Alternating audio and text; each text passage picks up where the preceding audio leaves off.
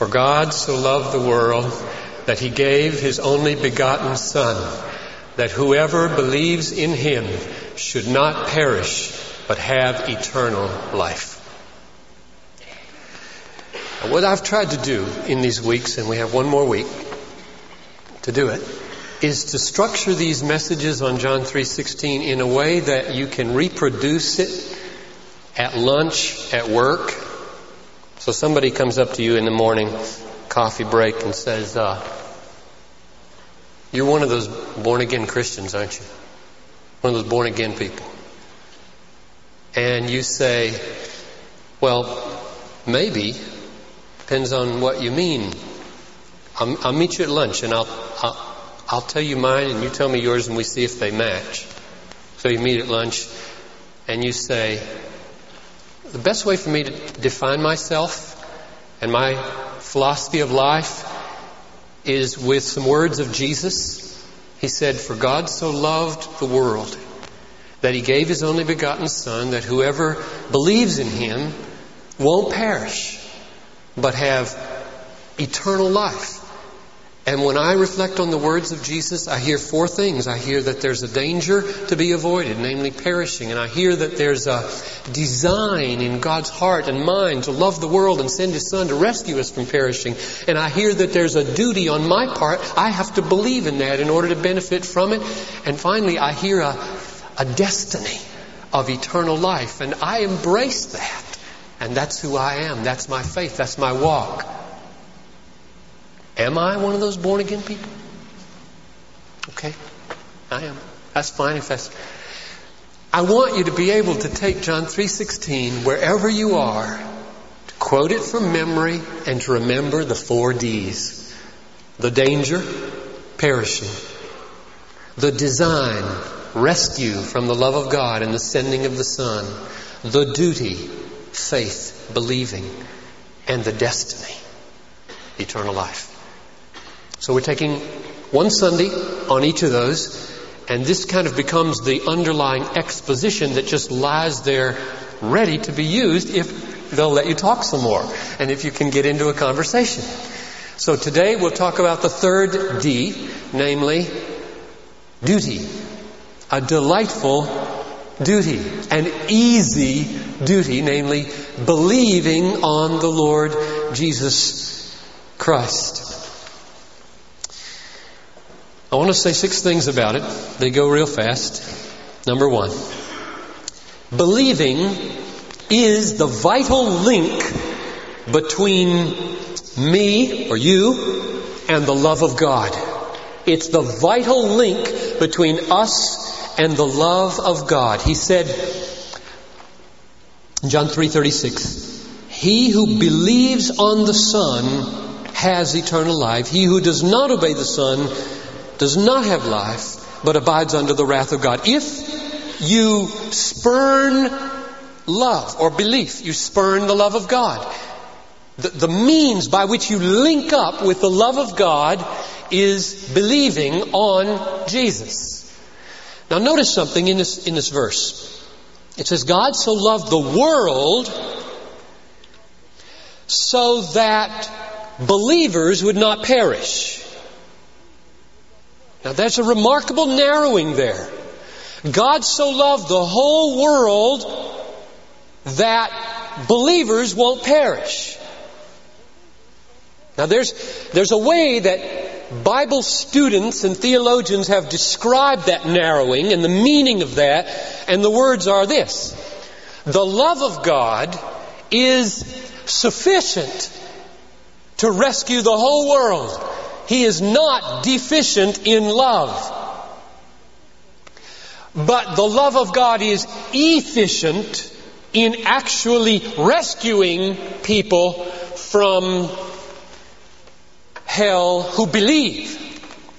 And so if you say, well, well, I don't want to be out there among that huge number that only experience the sufficient love of God. I want to be among the number who experience the efficient, that is the, the love that actually rescues and gets people out of the clutches of hell. What, what should I do? And the answer is, you want to be among that number this morning? Believe. Believe in the Lord Jesus Christ and a channel is created that links you with the energetic, omnipotent love of God to rescue you from perishing. So the first observation about believing is that it is the indispensable link between your soul and the rescuing love of God. Don't count on anything else. Don't think IQ so that it rules you out or in. Everybody above 100 gets in and those not, not. Or don't think it's uh, race. Don't think it's Americanism. Don't think it's how often you're in this building in a week. Don't think it's your background and what your parents believe. None of that, none of that is the link between your soul and the rescuing love of God. There is one channel, one link, one thing that holds you in there, and that is believing. And therefore we need to turn now to the next five observations. What is it? What is it? Number two. Believing is an ongoing condition of the heart, not merely a one-time act. That whoever believes, not believed, and this is even more clear in the original Greek, it is a present tense, ongoing, continuous action. If you believe in an ongoing way, then you don't perish. Chapter 20 verse 31 is a very important verse. It, it uh, describes the purpose of the whole gospel and it goes like this. These have been written. This gospel has been written. That you may believe that Jesus is the Christ, the Son of God, and believing have life in His name. Now, that first word, believe, that you may believe, in many, many old Greek manuscripts is a tense that describes coming to believe, the event of starting believing. The second word, believe, is the present tense of ongoing action. So let me paraphrase it like this. This gospel was written, and the words of Jesus are recorded for us, and the events of His life are preserved for us, so that you might at a point in time, come to believe. And believing for the rest of your life, get and experience eternal life. It's a grave danger that many evangelicals fall into that we orient on the point of our beginning in the Christian life. And we ask, when were you saved? And we too much put weight on that moment, thus allowing a lot of negligence in the life and process. Constantly looking back. We especially tend to do this for our relatives and our children whom we can remember praying with and who are not now living like they should. And we hold on to that little prayer and hope against hope. That was real. It may not have been real. What saves is not a point in time. What saves is believing. Believing on the Lord Jesus. So this morning, if you want to know, am I a Christian? Will I have eternal life? Will I escape perishing? Don't waste too much time trying to remember when it happened to you. That's not the most important thing. Concern yourself right now as I'm preaching. Am I believing what he's saying? Am I a believer now? That's all that matters ultimately. Is my faith and my belief an ongoing, continuous condition of the heart? Or am I banking on some past high point way back when? That's number two. Number three, the object or focus of our believing is Jesus Christ, the Son of God, given by the Father. That's right here in the verse. For God so loved the world that He gave His only begotten Son, that whoever believes on Him, that is, Jesus, the Son of God, given by the Father. And the reason I put it like that is because as you read the whole Gospel of John, you sometimes read things like this, 524. He who hears my word, Jesus says, and believes him who sent me has eternal life.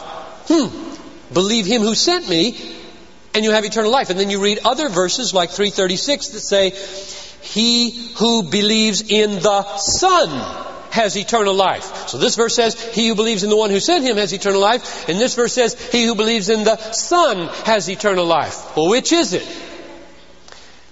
Chapter 12 verse 44 says, Jesus cried out and said, he who believes in me believes not in me, but in him who sent me. The way they come together is this. Believing on Jesus unto the rescuing love of God and unto salvation is a believing on the one whom God sent as a revelation of God. Or believing on the one who sent him as one who loves to send and did send his son. Jesus would say, if you try to choose between me and my Father, you will have neither me nor my Father. He has, he who has the Son has the Father, and he who has the Father has the Son. They are one in a remarkable and deep way. The object of our saving faith this morning, as we sit here, as I preach, as you listen, the object of the faith that saves is Jesus Christ, the Son of God, revealing the Father. Or, if you prefer, it is the Father having revealed Himself beautifully, intimately through the Son. Our faith is in the Son revealing the Father and the Father sending the Son. Number four, believing includes agreeing in the mind with objective truth about Christ. It includes agreeing, confessing, assenting to objective truth revealed from God about Christ. Now I stress this, we live in a day in which relativism is the main air we breathe, which means that a person says, I believe that Jesus is true, true for me. But I wouldn't presume to tell you that he should be true for you. And truth is made into a wax nose so that you shape it according to whatever you like. Now, Christianity stands in diametric opposition to that kind of relativism. C.S. Lewis, who has a great way of putting almost everything, said something like this. He said, an insane man in a padded cell with a ceiling and walls, hammering on the wall, hollering, there is no sun, there is no sun, has not the slightest effect on whether the sun rises and sets. Nor does anybody who says, well, that's true for you, but not for me. Truth is truth. And what is true about Jesus stands whether you or I or anybody in the world believes it. And part of the genuineness of your saving faith is that your mind perceives some objective truth outside of yourself and you agree with it. For example, John 17, 8, Jesus is praying and he prays like this. Father, the words which you gave me, I have given to them. So there's this repository of divine truth through words being given to Jesus and then to the apostles. They received them and truly understood, here comes one of the truths, that you, that I came forth from you. And they believed, so here's the definition of believing, partly. They believed that you did send me. Now there's a truth. If we all said, I don't think it's true, that wouldn't have the slightest effect on the truth. The Father sent the Son and saving faith hears the truth and agrees with it, assents to it, confesses it. And without that, faith is not saving faith. Number five. However, believing also includes a satisfaction in your heart with all that God is for you in Jesus. In other words, if you only have mental agreement with truths out there, Your faith is no different from the devil's. James 2:19 The devils believe and tremble. So what I meant under point 4 was part of an essential part of believing in Jesus is to learn and know and agree with certain objective facts about Him. However, that is not sufficient to save anybody. Not sufficient to save anybody. There must also be in response to that in the mind a welling up of satisfaction in that Jesus in the heart.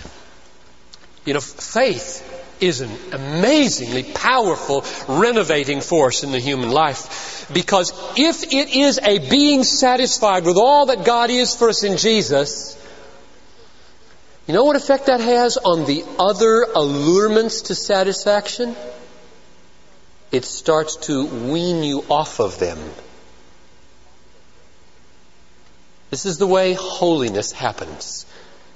God opens the eyes of your heart to see Jesus as attractive for the first time in your life, as sufficient, as glorious, as trustworthy, and you lean toward Him and you fall upon Him, you say yes with your mind, and your heart begins to take joy and satisfaction in what once was just kind of a religious abstraction that was the weirdest thing you ever thought of, and suddenly He is all to you, and you turn on the TV that night, and the same program, banal, empty, titillating, you look at it and you say, yeah, what's that?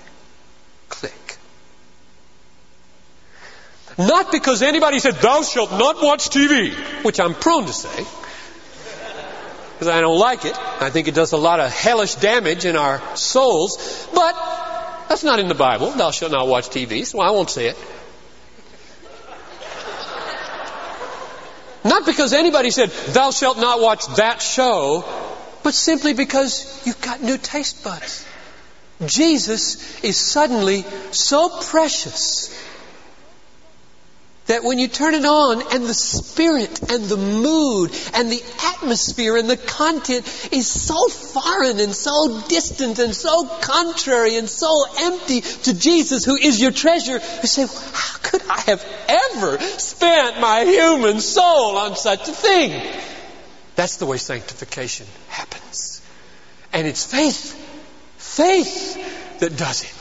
Believing is a being satisfied in what God is for you in Jesus. I get it from John 6:35 where Jesus said to them, "I am the bread of life. He who comes to me shall not hunger, and he who believes in me shall never thirst." So what is faith? It is a coming to Jesus such that the thirst of your soul and the hunger of your heart is satisfied on Him, and gradually the old satisfactions fall away. So if you get faith right, you, you, don't have to go to stage two in Christianity. I think two stage Christianity is deadly. But that's another sermon. Last, last point. Let me summarize these five and close with number six. Number one, believing in Jesus is the link between your soul and the rescuing love of God. Number two, it is an ongoing condition of the heart, not a one-time thing in the past. Three, it, its, its object, its focus is on Jesus Christ as the revelation of the Father who sent him. Fourth, Believing means a mental agreement with objective truth. And fifth, it is a heartfelt satisfaction of what God is for us in Jesus. Now let me close with this last point.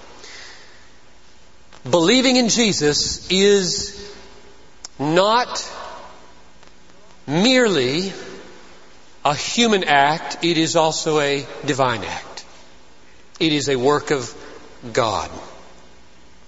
The reason this is important is because the Bible teaches that the human mind is blind to spiritual truth.